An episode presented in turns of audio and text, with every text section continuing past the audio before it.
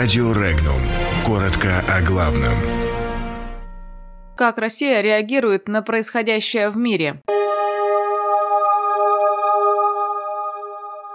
Посольство России в Литве запросило срочную встречу с задержанным. В Латвии опубликуют картотеку агентов КГБ. Четыре российских СМИ попали под санкции США. Президент России снял ограничения на предоставление политического убежища. Участник бандформирования задержан в Крыму. Посольство России в Литве запросило у литовской страны возможность встречи с арестованным гражданином России, историком и публицистом Валерием Ивановым. Уточняется, что посольство активно занимается выяснением всех обстоятельств, связанных с задержанием литовской полиции в Вильнюсе гражданина России. Ранее Генеральная прокуратура, полиция и департаменты госбезопасности Литвы заявили о нейтрализации сети российских шпионов. Число задержанных лиц не разглашается, лишь упоминается, что среди них есть гражданин России. Было заявлено, что Иванову пока не предъявлены обвинения в шпионаже, а задержан он из-за того, что во время обыска у него найдено огнестрельное оружие.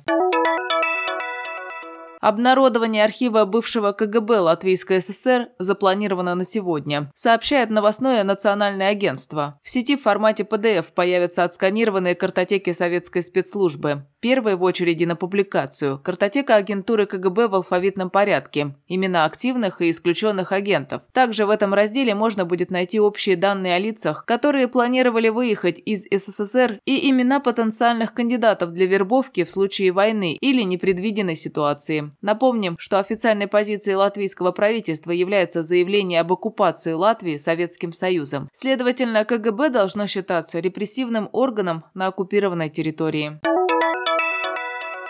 Под новые односторонние санкции Вашингтона против России попали четыре средства массовой информации. Санкции введены в отношении изданий «Экономика сегодня», «Невские новости» и Федеральное агентство новостей. По мнению американских властей, все они связаны с компанией LLC Concord Management and Consulting, в отношении которой Вашингтоном ранее уже были введены санкции из-за вмешательства в выборы и ситуации на Украине. Кроме этого, под санкции попал интернет-ресурс USA Reali, который власти США связывают с Федеральным агентством новостей. Всего под новые санкции Соединенных Штатов попали 18 российских граждан и 4 юридических лица.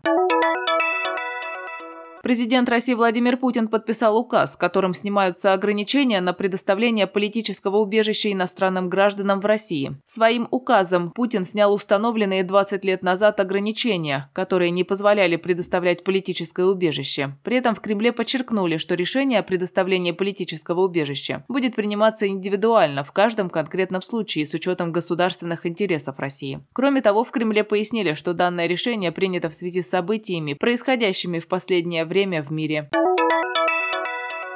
Мужчина, причастный к деятельности незаконного бандформирования, задержан на территории Крыма за хранение около 12 килограмм тротила. Уточняется, что мужчина был задержан в пункте пропуска Джанкой. По данным управления ФСБ, задержанный весной 2018 года создал на территории Крыма схрон с боеприпасами. Силовики обнаружили в тайнике 12 килограмм тротила и 200 патронов к огнестрельному оружию. Уточняется, что обвиняемый, по имеющейся информации, причастен к деятельности националистического военизированного формирования формирования батальон имени Номана Челебиджихана под контролем Меджлису, организация деятельность которой запрещена в России. Задержанному уже предъявлено обвинение в незаконном приобретении, хранении и ношении боеприпасов и взрывчатых веществ.